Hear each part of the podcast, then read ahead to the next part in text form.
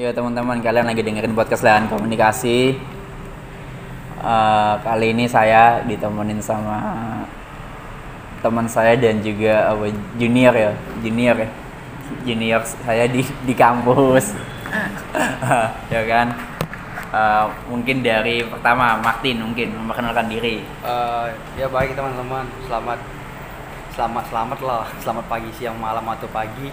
Perkenalkan nama saya Dian Martin Sitompul Lapea. Saya eh, asli dari Medan. Ya kesempatan ini eh, saya ingin menyampaikan nantilah kita lanjutkan dalam diskusi ini. Siap. Ayo, Mas lagi, Mas lagi, monggo. Iya, perkenalkan Ketiga saya Seki. Yang ketiga kalinya ini podcast sama Bung Yosef, kawan saya. Ya saya merasa terhormat untuk diundang podcast ini lagi. Itu aja sih, Doni, Doni, Doni. Doni. Perkenalkan nama saya Cornelius Doni Nanda Kurniawan, panggil panggilannya Doni, asal dari Surabaya. Saya junior dari WK. Junior dari WK adik WK berarti. Ya oke oke. Eh, ini saya sama teman-teman kan lagi masa remaja ya kan? Lagi masa remaja terus eh, proses pendewasaan gitu-gitu kan. Terus kita kadang sering dihadapkan dengan suatu pilihan terkait dengan zona nyaman gitu. Lah saya ini ada sedikit pembahasan. Kita ini untuk ke depannya dalam memutuskan pilihan itu apakah kita perlu keluar untuk zona nyaman atau justru kita harus memperluas zona nyaman? Itu itu dulu pertama pembahasannya. Gimana gimana? Jadi kan kita masa remaja tuh ya kan? Kan kita tuh dihadapkan dengan suatu pilihan terkait zona nyaman. Ya. Eh, banyak omongan bahwa kalau kamu ingin sukses kalau kamu ingin ya ingin kaya kamu harus keluar dari zona nyamanmu. Oke. ya kan? Kebanyakan kan ajarannya begitu. Ah, lah cuma saya juga dapat ajaran begini kalau kita nggak perlu keluar kalau kita nggak perlu keluar zona nyaman tapi kita hanya perlu memperluas zona nyaman kita. Nah perbedaannya itu seperti apa? Hah? Perbedaannya itu apa? Memperluas sama keluar. itu pilihan. Itu pilihan, ya? ah, gitu. Ka- kalau keluar berarti kamu sudah meninggalkan zona nyamanmu. Sedangkan kalau memperluas tadi semisal begini ya kan semisal begini. Eh, aku senang apa ya aku senang nulis lah ibaratnya begitu. Aku senang nulis ya kan. Aku senang nulis. Lah apakah saya harus keluar dari zona nyamanku dalam hal menulis?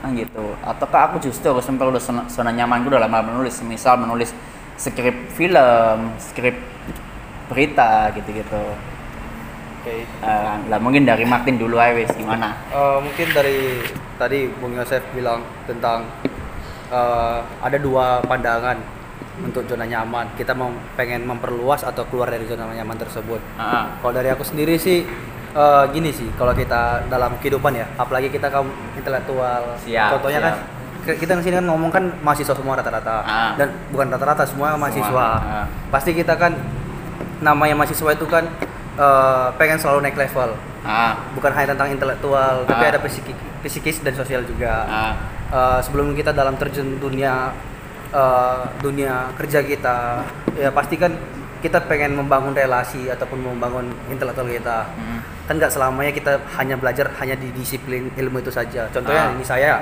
saya ini mahasiswa hukum dari kampus yang ada di Surabaya ah, saya ini seorang mahasiswa hukum nih. Ah. Nah, apakah saya selalu hanya ingin belajar di hukum saja gitu? Apakah saya hanya ingin mengembangkan fokus di ilmu hukum saja gitu Ah. loh?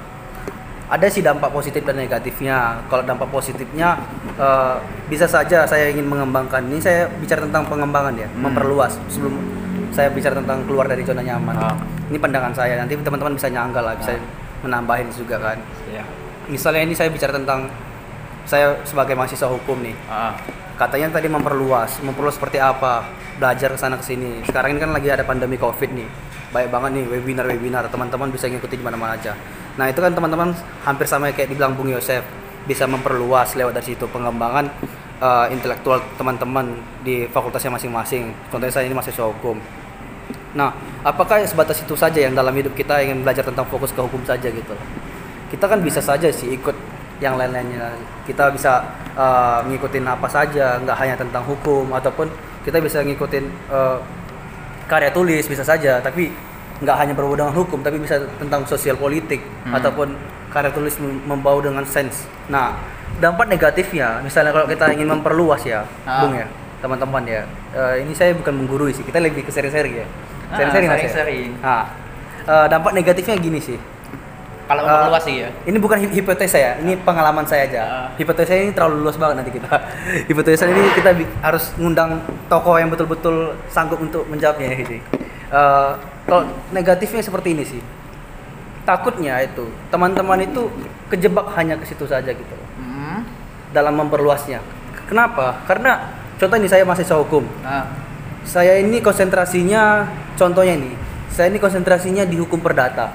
Hukum itu ada dua ya eh, fokusnya banyak sih nggak yang tapi yang terlalu general itu orang-orang sering bicarakan hukum perdata dan pidana. Padahal masih banyak lagi ketenaga kerjaan, ada HTN, HAN dan sebagainya. Ya, pengkerjaannya mungkin publik dan privat gitu publik ya. dan privat. Nah, nah, saya hanya fokus saya pengembangan saya hanya di hukum perdata doang.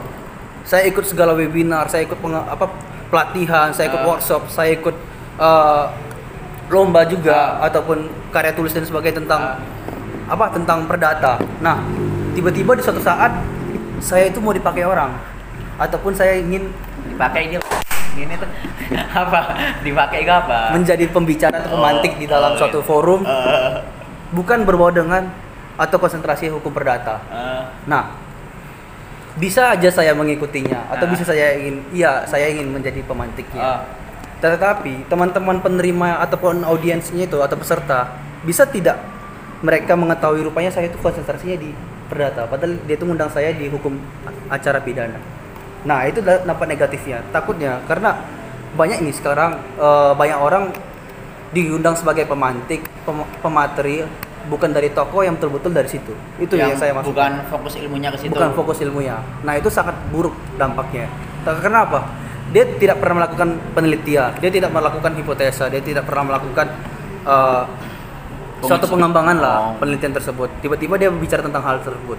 Nah itu sih yang dari saya kalau misalnya tentang memperluas. Nah itu baiknya sih. Kalau mem- memperluas baik ya. Tapi kalau keluar tuh jauh lebih baik sih menurut saya. Gimana keluar gimana dari zona nyaman. Karena gini loh teman-teman kan nggak selamanya tentang mau naik level nih. Nggak selalu tentang intelektual ya. Misalnya dalam kehidupan sehari-hari Ah. ataupun dalam dunia kerja lah. Pasti siapa tahu nih pendengarnya juga ada orang eh, kerja di kantoran ataupun kerja di freelancer dan sebagainya. Eh, siapa tahu nih suatu hari teman-teman ingin naik level bukan naik level dalam hal pangkat dan gaji ya naik level tuh banyak hal emosi psikis jiwa dan sebagainya itu bisa naik level juga Hmm. Eh, rupanya teman-teman terlalu nyaman nih dengan jabatan atau pangkat sebegitu. Nah, tiba-tiba teman-teman tuh kayak eh, melihat sekitarnya, wah aku nyaman banget sih duduk sini gitu loh. Padahal sebenarnya ada dua hal kan. Ah. Ada orang pengen menduduki jabatan itu, ataupun ada orang nggak suka kamu duduk di situ. oh Nah, kalau karena kamu terlalu nyaman, nah itu kamu nggak pengen berproses lagi kembali. Kamu nggak gali lagi eh, seni-seni yang ada dalam pekerjaan kamu atau eh, kegiatan kamu sehari-hari. Tiba-tiba, ya kamu stuck hanya di situ. Jadi kayak ibaratnya kamu stuck di posisi tersebut atau stuck di tangga tersebut. Eh, kita lihat kunci kesuksesan itu kan kalau teman-teman tuh sering lihat di Instagram ataupun di sosial media lainnya ataupun di apa ya Apa? di dunia internet lah pokoknya website-website atau gambar-gambar internet itu ada banyak kan kunci kesuksesan itu ada tangga-tangga gitu. Nah itu kan bi- bisa aja bicara tentang keluar dari zona nyaman. Teman-teman nggak hanya bela- belajar di tingkat pertama, tingkat kedua, tingkat tiga, tapi teman-teman bisa naik level dan sebagainya. Ya itu sih dari aku. jadi menurutmu ya kita memang harus keluar dari zona nyaman gitu Nah itu kesimpulanku ya. Ah. Itu kesimpulanku. Kenapa? siap siap siap Amsaki dulu gimana? Ya menarik sih membahas soal apa ini kenapa kita harus mengapa kita harus keluar dari zona nyaman atau kita menambah gitu? Memperluas ya. Eh, memperluas memperluas zona nyaman. Nah, itu yang cukup menarik gitu loh Ah, karena kan pandangan hegemoninya seseorang hmm. zona nyaman itu hanya terkotak-kotakkan pada suatu pekerjaan apa yang kita sukai apa yang kita cintai terus apa yang apa yang kita mau lakukan gitu loh sesuai dengan kalinya kita dan lain-lain. Kalau menurutku pandanganku zona nyaman itu bisa di lebih masuk ke dalam lagi ke dalam eh, emosional. Maksudnya emosional itu bagaimana caranya kita mengontrol emosinya kita bagaimana caranya kita ketika uh, kita ini sendiri seseorang yang kurang percaya diri seseorang yang gampang gugup atau istilahnya demam panggung gitu loh. Itu uh, merupakan suatu zona nyaman. Contoh seperti ini. Katakanlah aku nih demam panggung ya bung ya? Ah. aku demam panggung. Aku orangnya Nggak usah malu. pakai bung bisa gue sih. oh gitu ya? Jadi lebih bersahabat lagi. Yosep. Sahabat. Sahabat. sahabat Yosep. Eh, Iya kanda kanda iya. Nah, itu. Kita santai. Eh, ya kembali lagi lah saya orangnya demam panggung saya Ah. orangnya tidak percaya diri nah bagaimana apakah saya harus tetap berada dalam zona ini apakah saya harus tetap ingin sebagai seseorang yang tidak percaya diri atau orang yang demam panggung Hmm. Padahal eh, ketika dalam dunia pekerjaan kita pun pasti diperhadapkan untuk kita diberi suatu panggung untuk mem- contoh kita mempresentasikan pekerjaan kita kepada bos kita atau mempresentasikan eh, hasil hasil pertanggungjawaban di dalam suatu organisasi. Ide gitu gitu ya ide proposal. gagasan proposal dan lain-lain. Seperti itu. Itu kita dihadapkan dua pilihan. Nah kamu mau kamu sebenarnya ingin A tapi di dalam satu komunitas itu menginginkan B gitu loh. Ah. kalau kamu seseorang yang kurang percaya diri dan demam panggung maka itu tidak akan tersampaikan dengan baik gitu loh. Maka akhirnya yang kamu jalankan itu hanya separuh-separuh setengah hati gitu loh. Hmm. menurutku eh, kita harus keluar dari zona nyamannya kita bukan memperluas Nah, kalau dalam konteks ini, konteks emosional, kita memperluas zona nyaman, maka kita tidak akan bisa menyampaikan apa yang ingin kita sampaikan, menyampaikan gagasan dalam suatu komunitas ataupun dalam pekerjaan gitu loh. Hmm. Di mana kita apa ini mau menjadi seseorang manusia yang berkembang atau mau menambah soft skill kita gitu loh. Kalau kita sendiri secara emosional itu kita berada dalam zona nyaman udahlah aku aku demam panggung tidak usah lah biar orang lain lah gitu loh atau aku ngomong Doni Don terus kamu yang ngomong Don nggak usah aku Don ya akhirnya Doni yang jadi ya kita hanya segini-gini aja gitu loh itu sih Tapi kalau kalau dalam segi ilmu kan gitu. Dalam segi ilmu kan gitu. Eh, kan berarti kan fokus ilmu apa sih? Hukum ya? hukum tata negara Hukum tata negara lah. Ya kita perluas hukum lah kan gitu kan. Oke, hukum. Eh, fokusmu di tata negara. Kita ambil contoh ada Ali Martin yang perdata ya kan. iya Lah kita misalnya kan fokus kan di hukum ya kan. Itu sudah sudah zona nyamanmu gitu ya kan. Zona nyamanmu belajar hukum. itu bukan zona Apa? nyaman itu kalau menurutku eh survive bukan survive Apa? itu menurutku ya saya lebih paham Ah, ah. saya lebih paham soal mengenai hukum tata negara Hukum tata negara, oke. Lah di hukum tata negara kan, ya kita ambilkan hukum ya kan. Ya. Masih masih masih masuk ke lingkup hukum ya kan. Hukum, ya. Nah, Secara apakah lah apakah kita ini perlu memperluas ilmu hukum kita? Misal kita ambil contoh ilmu hukum ya, ilmu hukum tata negara diperluas lagi ke hukum pidana, hukum perdata, hukum tenaga kerjaan gitu-gitu. Apakah kita harus keluar dari ilmu hukum tadi? Mungkin belajar ilmu politik, ilmu bahasa gitu-gitu. Kan kalau misalnya tadi emosional kita memang harus keluar. Contoh yang mesti kasih contoh tadi. Tapi kalau dalam segi ilmu gimana? kalau dalam segi ilmu sih eh, itu bukan apa ya suatu keluar dari zona nyaman sih menurutku kalau aku Ah. ngomongnya itu kita memang menambah wawasan di situ Ah, perluasan gitu. kita memperluas harus memperluas wawasan itu bukan termasuk dalam kategori zona nyaman gitu loh karena hukum itu selalu berkaitan dengan politik Hmm. berkaitan dengan ekonomi apa pun itu Hmm. dengan keilmuan keilmuan yang lain Hmm. Ilmu komputer pun juga kita harus kuasai gitu loh Hmm. nah bagaimana kita mau merangkai katakanlah kita mau membuat suatu drafting legal Hmm. drafting atau kontrak drafting Hmm. kalau tidak kita tidak menguasai ilmu perkomputeran ya katakanlah ya minim minim kita bisa menguasai Microsoft Word lah seperti itu Berarti tetap apa? itu bukan merupakan suatu Oh. zona nyaman itu sebuah wawasan gitu loh ilmu itu wawasan bukan zona nyaman Berarti yang ditekankan itu di dalam uh, kalau menurutku pribadi ya soft skill ya, yang harus di di apa? Di apa namanya? soft skill emosional yang harus ya. kita kembangkan Hmm. kita harus keluar dari zona nyamannya kita ya seperti itu Cuk. aku pemalu ya bagaimana caranya aku biar nggak menjadi seorang yang pemalu lagi gitu loh Biasa tapi itu itu kembali lagi pada pilihan masing-masing tiap, tiap orang gitu loh Hmm. masing-masing orang Kadang- kita tidak bisa memaksakan orang itu gitu loh Oh. kita mau bagaimana tapi dengan pilihan seperti itu itu yang menentukan masa depannya kita sih Iya sih. kalau menurutku loh ya Eh, tapi bagaimana bang? Misalnya kan ini kan dalam tadi katanya singgung tentang organisasi di dalam zona nyaman. Eh, bagaimana kita bisa kalau kalau canggung kita suruh orang lain. Hmm. Eh, bagaimana misalnya kalau pandangannya gini bang? Eh, dalam organisasi ter- atau dalam dunia kerja ataupun dalam dunia pendidikan nih, kan ada dua ada dua tokoh nih. Pemikir at- atau sebagai kaum intelektual Ah, atau yang kedua itu eksekutor sebagai eksekusinya. Ah. Nah, apakah itu bisa di- dikaitkan bang? Gitu loh.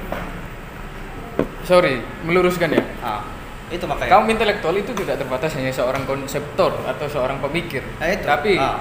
Kaum intelektual itu juga dia bisa masuk ke dalam lingkup eksekutor Oh, dia pun juga berpikir dong kalau seperti itu katakanlah konseptormu itu sesat kamu kamu sebagai eksekutor kamu tidak berpikir ya sesatlah kamu gitu loh gimana bang pemikiran sesat itu bang? pemikiran sesat Iya. pemikiran sesat ya kalau menurutku pribadi loh ya Oke. itu yang tidak sejalan dengan logisku secara pribadi Secara pemikiran pribadi ya? sesat Bukan berarti orang bisa terima gitu. iya seperti itu pemikiran sesat menurutku versiku loh. Jadi kalau apa kak? Yosep atau Doni ngomong Amseki kamu harus gini gini gini gini gini gini nih. Itu enggak sesuai dengan logisku enggak, enggak, enggak aku bisa tangkap dengan logisku gitu loh. Nah ya buat apa gitu? Buat apa aku jalankan? Menurutku itu sesat. Kayak seperti itu. Bisa bisa. Doni Doni gimana? Menurutku sih dalam saya kan dulu kan pernah kerja. Alhamdulillah ya.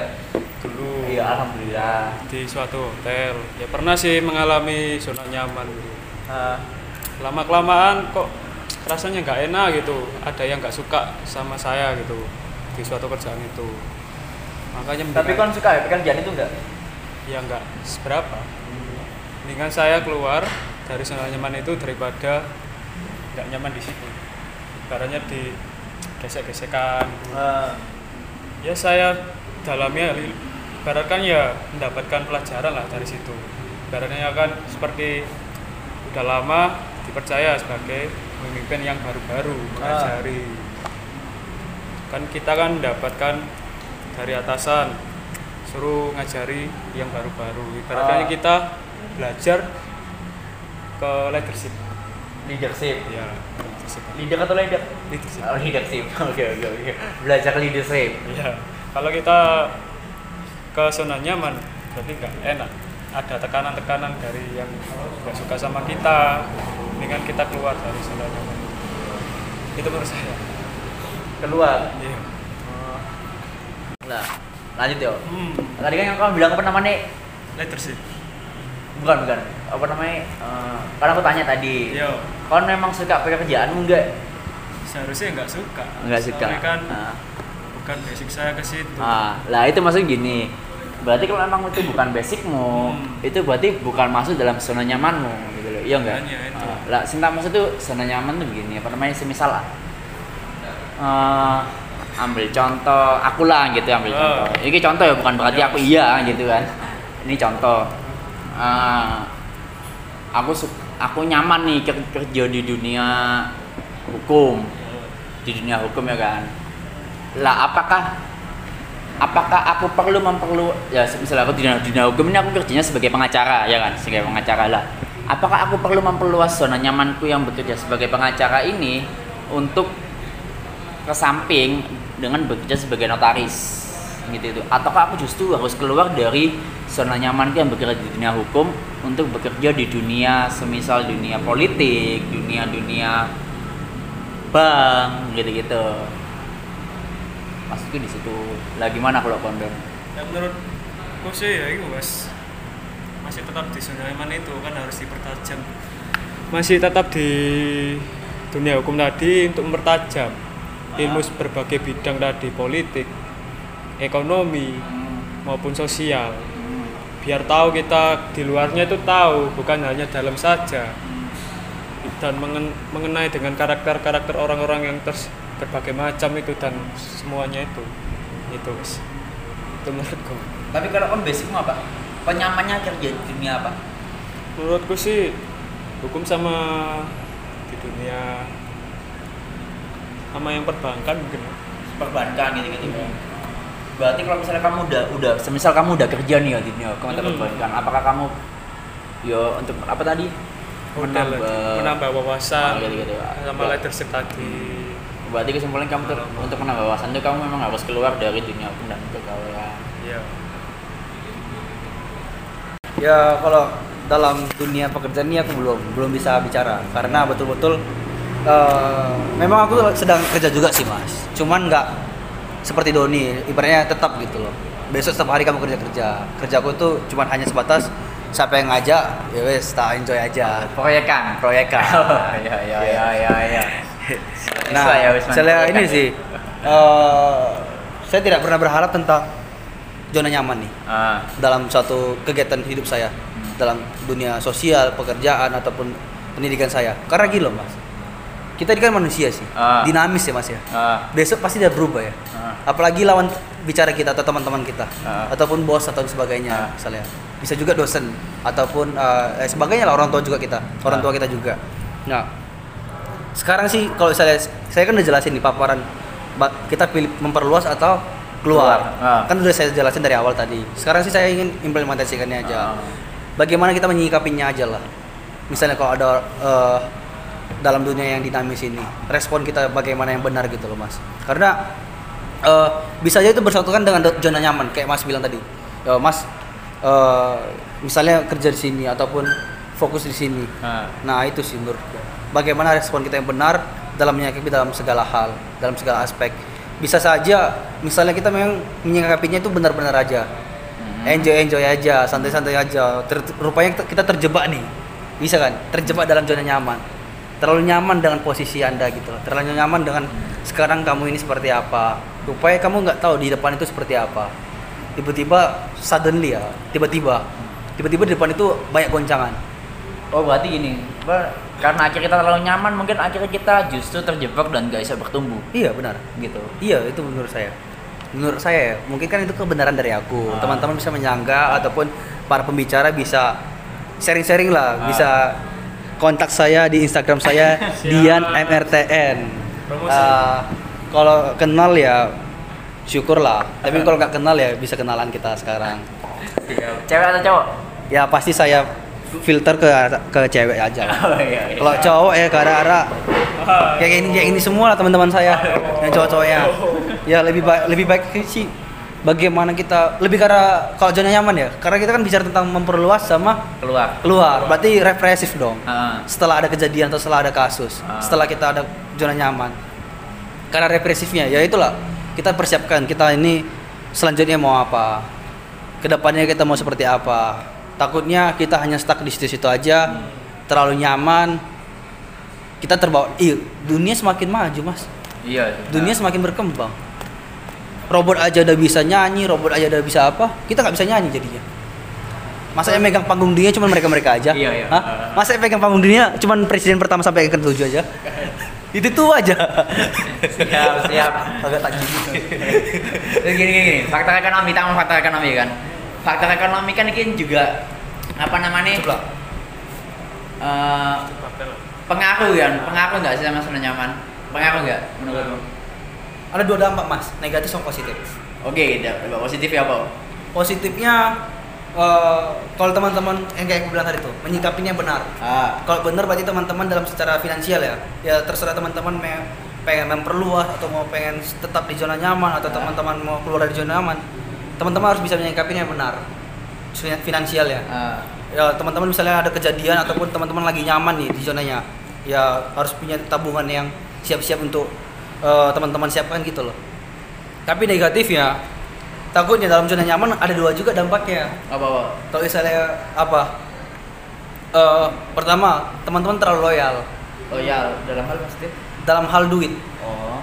tiba-tiba Oh, iya. pengen beli ya ini bicara tentang ya nggak hanya perempuan laki-laki sih takutnya Ah. ada kesetaraan gender pula ya ya semuanya sih Ah. ya gak usah munafik lah manusia itu kan pengen kelihatan wow sih Eh, pengakuan gitu. pengakuan Eksistensi, eksistensi ya itu sih negatifnya tiba-tiba di suatu hal memang teman-teman lagi nyaman nih di zona ini tiba-tiba rupanya teman-teman pengen keluar teman-teman Ah. pengen punya pengembangan ilmu ataupun Ah. teman-teman pengen pengembangan dalam pelatihan Ah. ataupun pengembangan dalam dunia kerja teman-teman misalnya nyaman nih di kantor ini Ah. tiba-tiba nggak suka dengan jabatan anda ataupun nggak suka dengan posisi anda sekarang Ah. ataupun dengan finansial karena gaji anda cuma segitu-gitu doang Ah. rupanya teman-teman bisa membaca di luar sana bisa dalam bisnis UMKM atau bi- bisnis perkopian duniawi yang sekarang lagi ramai rupanya lebih ramai teman-teman tidak ada dana untuk hal tersebut hal-hal yang baru mau keluar dari dunia Nyaman nyaman tadi. tersebut Hmm. ya itu sih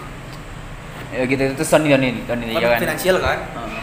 Ya kan kebutuhan ekonomi kan gitu. Yo sebagai anak muda kan ada lah rasa-rasa Iya. egois. kalau aku pe- aku memang nyaman di sini kan gitu kan. Cuma sebagai pemikiran bijaksana menurut Doni gimana gitu? Apakah sesuai dengan pemikiran idealis? Yo mungkin aku sekarang nggak nggak sukses gitu. Mungkin depannya aku akan sukses tapi aku nyaman kok di sini. Yo meski ekonomiku lagi turun gitu. Lah itu tindakan yang bijaksana menurutmu gimana itu apakah memang kita harus keluar da- dari zona nyaman pekerjaan kita aja atau kita yuk bertahan dulu deh gitu? Menurut saya sih kalau selama pandemi ini sih mendingan ya ada dua mas. Ya dua. Pertama? Yang satu itu yang pertama. Yang, sa- yang satu itu kita menunggu dari pihak yang saya kerja ini. Ah. Kalau kita men- kebijakan atasan gitu Ah. oh. yang kedua kalau kita mendingan ya keluar atau mencari hal yang sesuatu yang baru yang kedua apa yang kedua cari hal yang baru Oh. pekerjaan yang baru soalnya ya nggak percuma lah bertahan tapi nggak ada duit yang gitu nah, Oh. mendingan ya itu tadi pesangon Iya. Sangon, nggak dapat sangon gitu. paling ya dapat capek lah makanya itu kalau kita ke zona nyaman ya bakalan hancur tapi gimana nih? Misalnya kalau namanya zona nyaman ya? Iya ya Eh, hubungan karena emosional. Paham nggak sih pendekatan emosional. Rupanya karena senior sama junior. Terlalu Baper, nyaman. baper, baper. iya. Baper, baper, baper. gimana? Nggak apa-apa, dari nggak dari moderator lah. Kekejutan coba kekejutan Eh, gimana? tadi kan bicara tentang zona aman nih. Ah. Karena pendekatannya emosional nih. Ah. Junior sama senior nih kan. Ah. ada nih senior. Ah. misalnya ayo po oh tak suruh ke sana misalnya udah nyaman karena kita dia dia percaya kita. Ah. Kita udah percaya dia. Ah. Ke mana-mana kita selalu ada. Ah. Kita diajak cangkruk dia ada juga. Pokoknya selalu ada lah gitu kan. Pasti Ah. nyaman gak sih? Iya, iya. Ah, belum tentu sih. Aku. ya pandanganku. Maksudnya Din gimana sih Din? Ulang ulang ulang. pandanganku. Ah. misalnya ini kan tadi kan pendekatannya kan misalnya ke arah junior sama senior. Ah, ah, dalam merasakan hal zona nyaman ah, ah. Kamu nyaman sama dengan, misalnya Iya. kamu nyaman dengan seniormu. jadi senior ini percaya dengan kita Ah, ah. dan kita pun percaya sama senior ini nyaman gak tapi di situ? iya nyaman Ya oke terus. nah ini aku ada senior yang lain maksudku Ah, ah. Terus. nah bagaimana menyikapinya hal tersebut menyikapinya hal tersebut. Iya, misalnya junior senior tersebut kita udah tahu senior tersebut lagi jatuh, Ah, lagi diompang-ambing dalam hal kesalahan dia lah, Ah. dosa dia sendiri lah, bukan dosa tentang Tuhan manusia ya. Ah. Maksudnya dosa kesalahan dia pasti ada konsekuensi kan. Ah. Nah dia lagi ada kena konsekuensinya ini, dia lagi jatuh karena konsekuensi dari dosanya tersebut. ah. Nah, menyikapi kita menyikapinya kita keluar dari junior tersebut, eh, dari senior tersebut atau kita tetap? Semisal senior yang kamu nyaman tadi di awal itu lagi jatuh Ya. gitu. Eh, kompleks sih Gio. Iya. Kompleks ya, kompleks ya. Biar konkret. Kompleks yo. Kalau aku yo, Ya. kalau aku ya aku percaya gini maksudnya apa pun itu kita nentuin sendiri ya kan dan apa pun itu semua ada resiko Ah. Yo, aku ya pernah ngomong ke Doni ya kan setiap pilihan itu ada resiko dan pilih resiko yang terbaik menurutmu. Aku gitu aku. Oh, itu. Tergantung lapangan sih gitu. Kalau kalau misalnya aku resiko yang terbaik menurutku adalah aku tetap bertahan dengan kel- dengan keloyalan senior Nah, itu maksudku, ada loyal. itu ya sudah nggak apa-apa tapi kalau ternyata res, resiko terbaikku adalah dengan menjauhi senior itu agar aku semisal tidak ikut-ikutan jatuh ya aku bakal tinggalin gitu kan ya Tinggalin, ya. hidup itu kan pilihan kita masing-masing toh aku gitu sih ya kok memuaskan nggak enggak ya Hah? Belum sih. Oh, belum Nanti ya? lah. itu. ya itu kan pilihan masing-masing Pilihan juga masing-masing. Kalau Amsaki dulu nanti balik Ya. lagi ke kamu Tin tanggung jawab lah ya apa sek tadi ki Martin ngasih penjelasan dong ngasih pertanyaan ya semisal Martin sampai kamu ki sek ya kan kon ki senior junior toh Oh ya ada yang tadi itu tak Ah. soal senior junior. Ya Ah. menurutku ya sama sama seperti Yosef gitu loh. Ah. Itu kembali lagi pada pilihan pilihannya kita, persaingan kita. Kalau kita mau bertahan, ya pertahankan dipersilahkan gitu loh. Kalau Ah. enggak ya silahkan gitu loh. Nah tergantung bagaimana seniornya dan bagaimana dirimu gitu loh dalam menyikapinya gitu Hmm. loh. Ya sama seperti Yosef, kalau misalnya meninggalkan senior itu bisa resikonya itu kecil, nggak ada masalah gitu loh. Janganlah memperberat dirimu gitu loh. Kalau kamu masih tetap bertahan dengan loyalitasanmu dengan senior atau enggak ketika kamu mengikuti senior itu resikonya juga apa yang menurutmu itu kecil ya enggak masalah enggak jadi masalah itu kembali lagi pada dirimu. Itu kembali lagi pada pilihanmu masing-masing gitu loh. Kamu enggak bisa memaksakan seperti itu. Kalau seniormu malah marah dan memaksakan kamu kamu kamu ninggalin aku ya Oh, saat enggak- aku jatuh gitu loh. enggak enggak loyal nggak gitu ya. loyal istilahnya hitungannya. Ya itu berarti bukan senior yang patut untuk diikuti terus Ah, gitu loh. ah. ya mungkin itu malah terkesan egois. Iya, itu, sangat dia itu egois. pengen menguasai kamu bukan membimbing. Bukan membimbing bukan ingin Tapi kamu menguasai. apa ini eh, mencapai lebih dari dia. Eh, nah, kalau menurutku kaderisasi yang dilakukan oleh senior eh, proses pencapaian pencapaian tingkat keberhasilan kaderisasi oleh senior itu bisa dilihat dari juniornya ini bisa di atasnya senior ini gitu loh. Itu kalau menurutku pribadi.